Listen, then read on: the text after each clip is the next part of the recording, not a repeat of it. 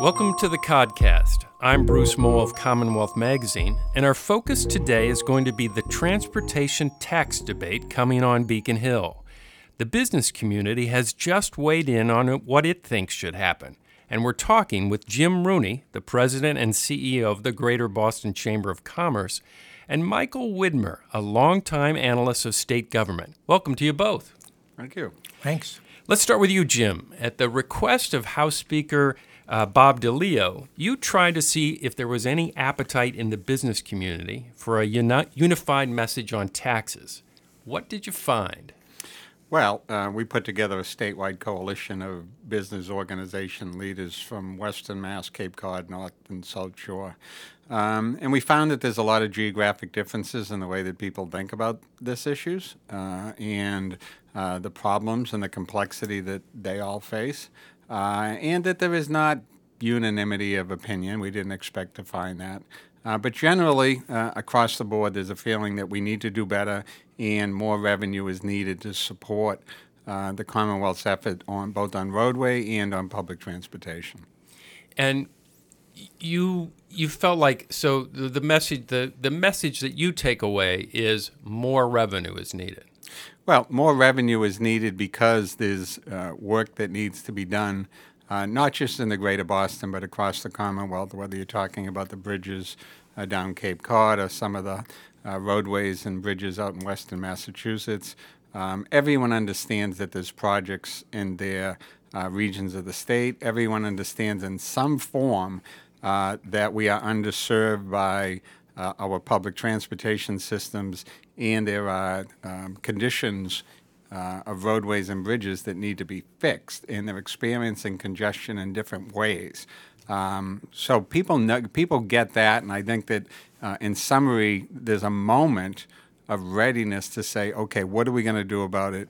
And I think there's an appetite to accept the fact that it's going to take more money. Mike, how how unusual is that for the business community to sort of make that statement that there this is a moment that we need to do something? Well, I think over the years, at various times, the business community has taken a leadership position on more revenues, uh, particularly for transportation. We had a broad coalition six years ago in 2012 and 13 around the need for new transportation revenues. Uh, ultimately, that led to the small increase in the gas tax.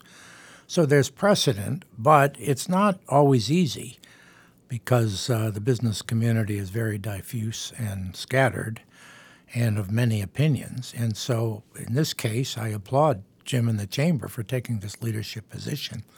And I think it's a key time because clearly the House and Senate are uh, looking for support around new revenues and having uh, at least a significant part of the business community and environmental community and transportation community position to support uh, the legislature.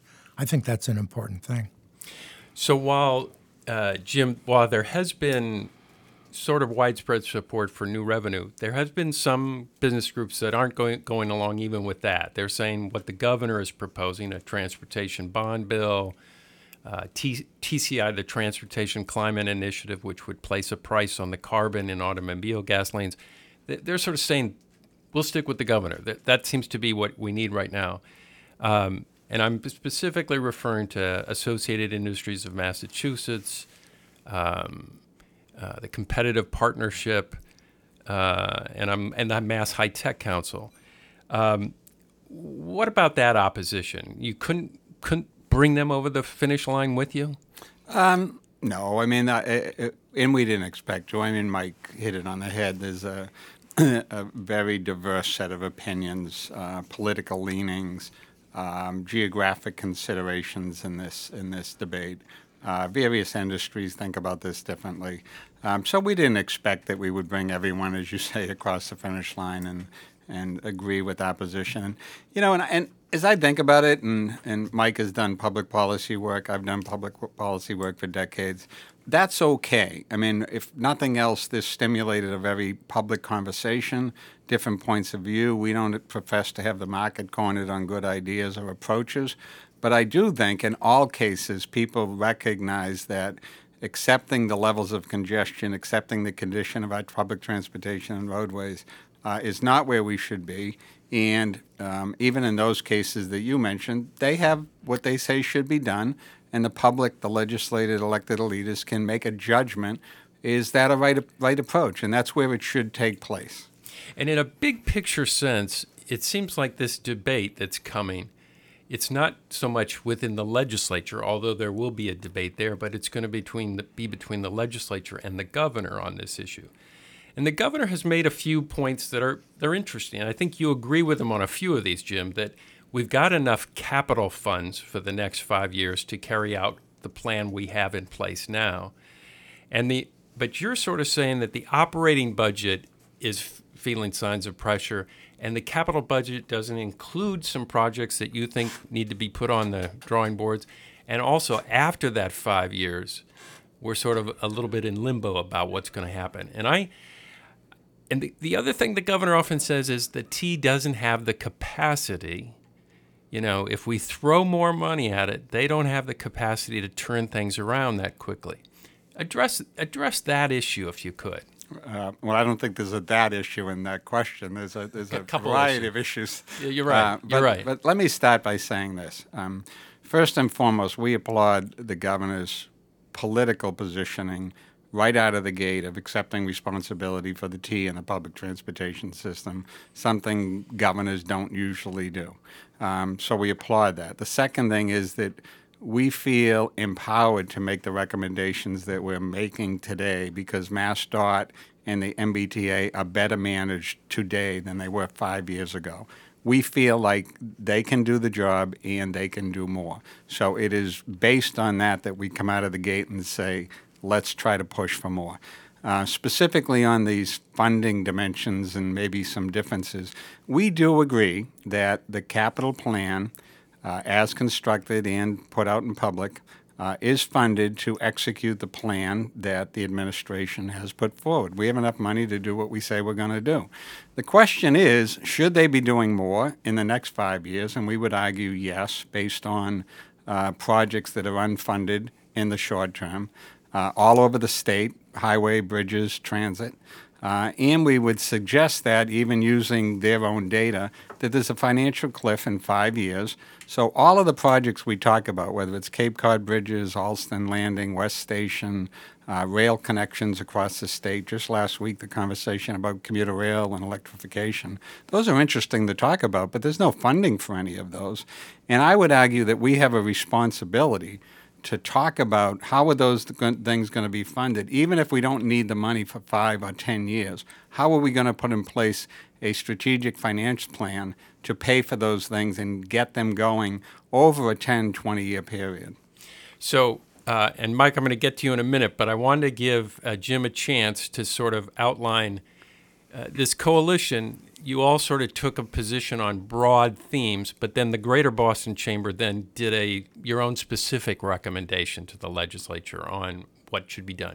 Could you summarize that quickly for yeah, us? Yeah, I'll do it quickly. I mean, uh, the, the core of our recommendation is around Massachusetts embracing a 21st century mobility roadway pricing strategy. What is it that we're going to do to pay for what we need today and long into the future and stop this lurching from financial crisis to financial crisis? Uh, so we've called for a one year uh, commission established by the legislature, uh, bringing in uh, private sector expertise to say where and how should we apply technology and where and how should we implement tolls, congestion pricing, managed lanes, any of the um, applications of that technology that people are talking about. That's the core, a future ready technology based system that prepares us for when our primary source today, the gas tax, doesn't exist anymore. Uh, that's what everyone thinks is going to happen, so we need to be ready for that. That doesn't get us short term money, so the other quick dimensions of short term money is what we consider to be a modest increase in the gas tax 15 cents, 5 cents per year over three years, uh, and a fee on TNCs, Uber, Lyft. Uh, again, uh, that we would consider modest, maybe a dollar or a dollar fifty uh, per ride. Important in that concept is allow the money to stay at home. So if a ride is taken in Worcester or Springfield, that money should stay out there to help them with their versions of what their mobility problems are. And you're also supportive of the governor's transportation climate initiative proposal, right? We're supportive of the concept, uh, and I think many groups are supportive of the concept. Uh, there's a lot of details that need to um, be understood about that specifically. How much, when, what, what, what will this look like? Um, and those details are being negotiated with other states. Um, the earliest that could be implemented is 2022, more likely uh, longer out into the future. Uh, we don't want to wait. Uh, this is 2019. Maybe that gets decided in 2022. Maybe it gets implemented in 2023. We can't wait that long. Mike, so how do you see this playing out on Beacon Hill? Uh, the legislature, the House is talking about taking up a bill over the next several weeks here in November. What do you see happening from your years of experience of looking at that body up there? Let me make a quick comment on the revenue discussion first and say that it's really critical to step back and look at the needs the, that the state faces in public transit around the state, highways, bridges, expansions, new projects, against our revenue streams. I was a member of the Transportation Finance Commission in 2007. We identified a $20 billion gap, shortfall over 20 years. A few months ago, a Better City organization updated that study, showed that that gap still exists. The Chamber's recent work and proposals have done uh, great analysis as well, showing the gaps in terms of highway funding, bridges, MBTA operating and capital. That's the picture that is behind this scene. So when we talk about revenues, we need to see the other piece of this, and Jim has touched on this in his comments, which is we have needs that are going unfunded. So this bond bill is fine, but there's all sorts of projects and highway uh, up, upgrades and so forth that are going to hit the that will hit the uh, the cutting board. In terms of what I think is going to happen, it does seem that the legislature is positioned to do something on transportation. The House, presumably before they adjourn later this month, the Senate maybe early into uh, 2020. You then presumably would have something on the governor's desk, perhaps in the first quarter or April May timeframe. Uh, the legislature uh, usually uh, takes many many months on things like this, but I think they are anxious to get something to the governor's desk. How he plays this, I really couldn't uh, couldn't project, but I think there will be uh, between a significant share of the business community, the environmental community, the transportation community, a lot of support and pressure on the governor to sign what the legislature sends him. In the end, I mean, he's a popular governor, uh, and uh, this will give him uh, room to attend to more of the projects uh, than are available, than the funding's available in the bond bill. But I know it's hard to speculate but it seems to me there is pressure building uh, on him to go along with this in some fashion. And yet he doesn't like, you know, associating with taxes or new fees and that sort of thing. Although he's sort of he's with TNCs, for example, he says I want to gather data on more information about these trips, sort of implying that they might use that data for something. But you think he'll actually veto it or fight it or? No i'm not saying that. I, I, no I'm, I'm, trying to okay trying no to i think at, i think you touched on the fact that uh, on the one hand there's going to be a lot of pressure for him to go along with this. On the other he's clearly very cautious about taxes and he's cautious generally. So i think this is going to be it's why i can't project what he's going to do. And i suspect at this point he doesn't know what he's going to do is you know depends on the shape of the bill I mean, if it isn't just a revenue bill, but includes some important reforms, you mentioned the, uh, the capacity of the MBTA to get work out. If the bill includes some ways to address that issue, I think the more robust, so to speak, it is, the more likely it is he'll sign it. But I think it's what he does is very much up in the air at this point. That's a good point. I mean, one of the things you mentioned, Jim, and clearly is on the table, is the governance of the T is another issue that the legislature has to deal with before m- mid-year next year because the oversight board is going out of business then.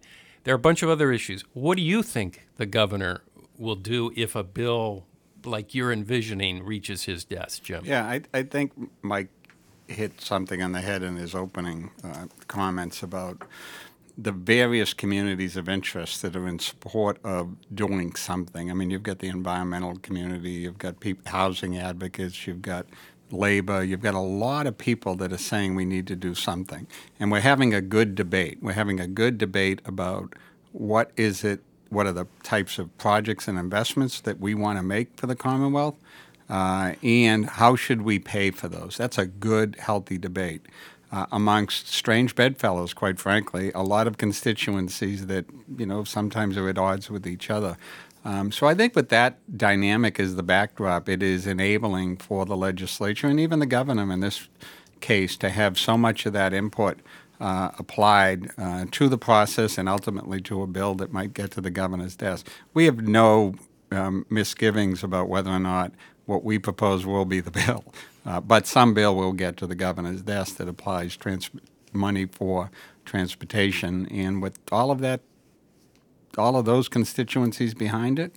Um, it'll be a tough veto if he decides to do that. Um, that's my sense of it. And do you, how much of it do, do you think this coalescing this debate? It's been percolating for quite a while, probably ever since the winter of 2015 in a way. But this derailment this summer on the red line seemed to galvanize public opinion about the T. Do you, do you two see it that way too, or is this just a confluence of a long series of events over time? No, I, I think what you're, what you're positing there, Bruce, uh, is accurate. You know, we had a chance, we being Beacon Hill, to do some significant revenues for transportation in 2013. And uh, without going through the gory details, Governor Patrick pulled the rug out at that point. So we ended up with a three cent increase in the gas tax, clearly inadequate. There was the um, uh, indexing it to inflation, but the voters repealed that. So the legislature wasn't going to go back immediately for new revenues after that. However, the winter of 2015, and then, as you say, the derailments and the continued problems, one after another after another. I'm one of the longest red line riders in Massachusetts history, and uh, literally, and so I can speak to this. Uh, and so I think you're right. I mean, the kind of attention this has gotten has really helped pull together a an agreement that we need to do something on transportation. So the governor's saying the bond bill is sufficient. All sorts of groups, uh, and I certainly share that, uh, from outside, and the legislative leaders are saying, no, that's not sufficient. But there is the debate, as Jim said, and the focus on this. And I think you're right. The T and its troubles has really uh, helped propel this forward. Go ahead, Can I Jim. make a point about the bond bill? I mean, it's discussed as if it's some form of new money, when really it's an authorization to borrow money to fund what you said you were already going to do. So there is not $18 billion that is going to become available to say, okay, let's do these things that aren't funded. This is funding to do the things we said we already were going to do. Uh, and what we're saying is that that's great. Bond bills come up every couple of years. This is just a mechanism uh, to pay for our plan. Uh, and I, I, I think that's an important point because to say that that's enough is saying that, you know, that we agree with just a list of things that are going on now and the other projects don't need funding. But, oh, I'm just going to underscore that. That is a really critical point. Bond bills are authorizations.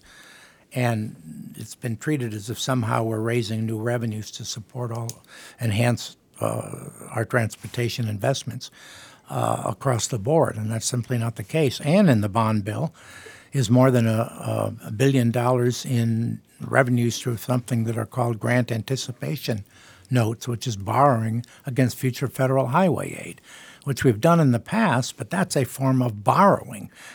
Uh, and it's a way of not facing the reality that we uh, need new revenues. So I'm still maybe looking too far in the future, but while I've got you guys here, I want to do it a little bit. Baker has uh, two issues that he might be grappling with, and I, I've sort of he, he has this sort of, uh, my sense is he doesn't want to do taxes, but then he does something like this Transportation Climate Initiative, which is not a tax, but has basically the same effect. And so he's fine with that. Um, he also says, and Jim, maybe you can address this, that he often says this in a connection with his bond bill for the T, uh, that, um, or the, the, uh, the capital funding plan, that the T is struggling to spend the money it has now. So the implication is, if you throw more money at them, it just they just won't get the job done. What do you say to that? Well, um, uh, that one is it, that has to be an unacceptable answer. Um, you know, anyone in business who has an increased volume of activity or need or demand or very highly specialized demand uh, makes decisions. They decide: Do I increase my my capacity strategically, or do I buy the assistance of some outside help to support me? So the T is at a is at a crossroads, and they need to decide if they uh, have determined the capacity is not there to deliver the projects and the service that we need. Then we need a strategic plan to deal with the hurdles that get us to the point where we do have the capacity, and not just say, "Sorry, we can't do it." Uh, and maybe that means saying to the engineering community, the project managing community, instead of doing it in house at the T, we're going to ask you to do it. There's ways to do this. This isn't reinventing the wheel, it's done all over the country uh, and in other countries where we rely um, uh, on the private sector. On this question of tax versus fee, uh, just quickly, I mean, Mike and I have been around for a long time to hear uh, governor after governor say it's not a tax, it's a fee, it's a user uh, fee, it's some other thing other than a tax. At the end of the day, uh, when you go to the gas pump and fill up, it'll be an increment more that you'll pay for gas. Call it whatever you want.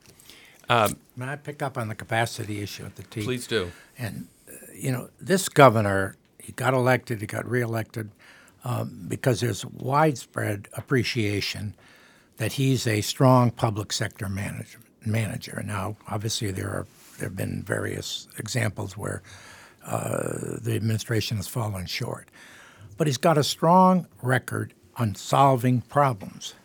So, if we don't have the capacity to spend the money we need to spend at the T, then that's a problem, as Jim was saying, that we need to solve. And this is a governor who's got a whole career uh, in government and out in solving problems. So I share uh, Jim's and uh, frustration, certainly mine, with the with with the argument that somehow we don't need new revenues because we don't know how to spend them. I mean that is is not acceptable. And yet, this last Monday at the T meeting, there were some figures distributed about how the staffing levels at the T, it, just had from 2015 to present, staffing levels had actually declined from 2015.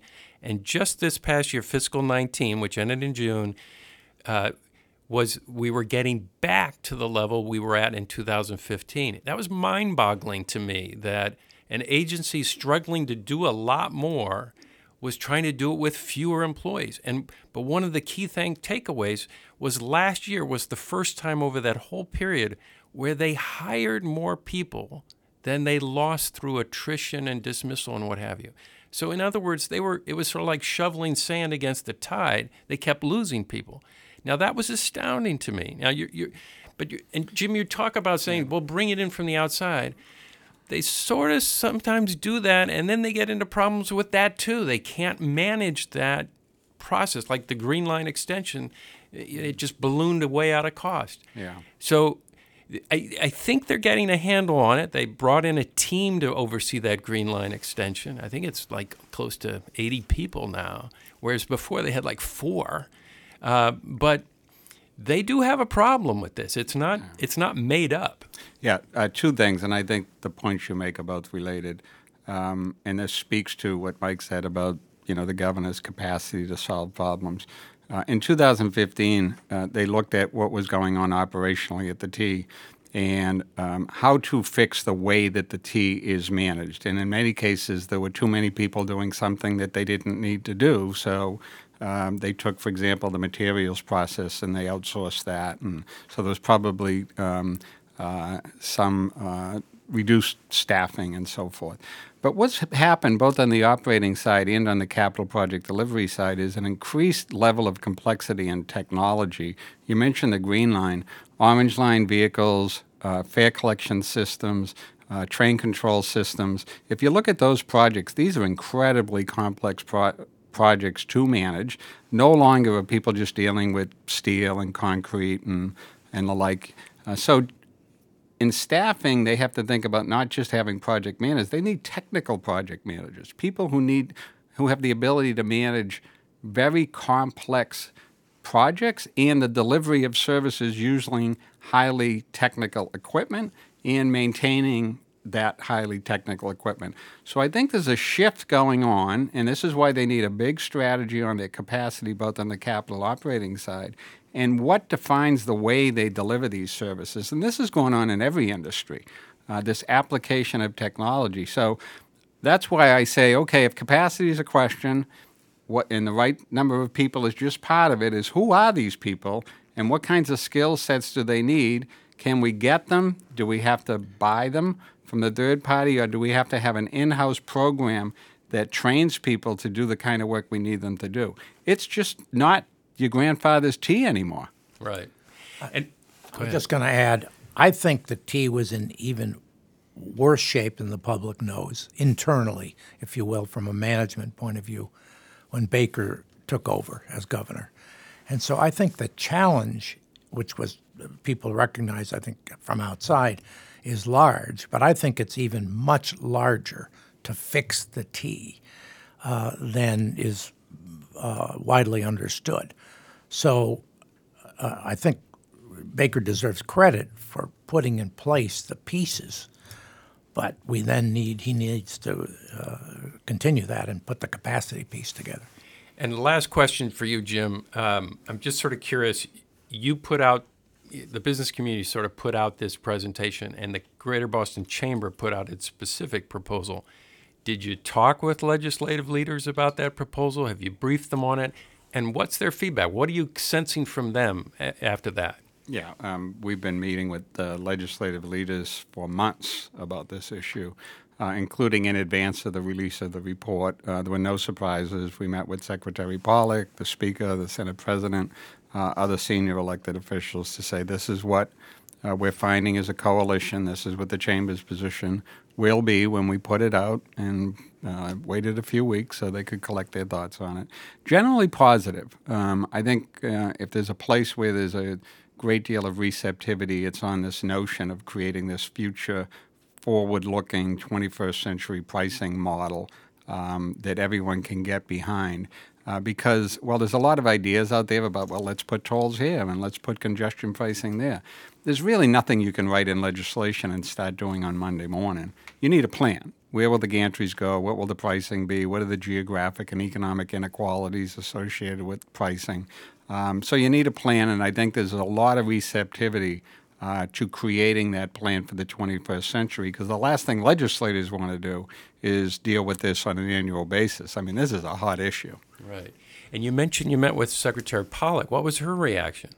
Uh, she understood where we were coming from. I mean, obviously, um, you know, the secretary uh, is very articulate at, at describing uh, all of the good work that is going on. And by the way, I push for this, uh, and I'm an advocate of these weekend diversions, for example, to uh, demonstrate a greater sense of urgency uh, that it, that mirrors the experience of riders, and I think they're starting to do more of that. Uh, so the secretary and I talk a lot about uh, all of the good things that are going on, um, and you know the way that we position it is that um, they're starting to deliver some results, and we need to advocate for the resources they need to do even more. And was she receptive to that? Well, you know, they have a plan, um, and it is the bond bill, the capital investment program that they have, uh, TCI. Um, they're sticking to it. And and Mike, before we started the podcast, we were just sort of chit chatting about 2013, and and current Secretary Pollack was then at Northeastern, pushing for that new revenue. Then, what would you describe her role in in that effort at that time? Oh, she was playing a leading role. She was at Northeastern University, and uh, they were doing a lot of good analytical work, looking at different uh, options for raising revenues. And they were also doing some political work. She was part of a, a group that brought experts, political experts, uh, from other states who had had successful efforts to raise transportation revenue. So she was immersed, uh, as she is in her current job, uh, in all of the discussions and the efforts to raise new revenue. And just to be clear, she was an advocate then, and now she's working for the governor. Well, I'll leave it at that. I want to thank our guests, Jim Rooney of the Greater Boston Chamber of Commerce and Michael Widmer. And I'm Bruce Mohl. We'll see you next week. Thank you.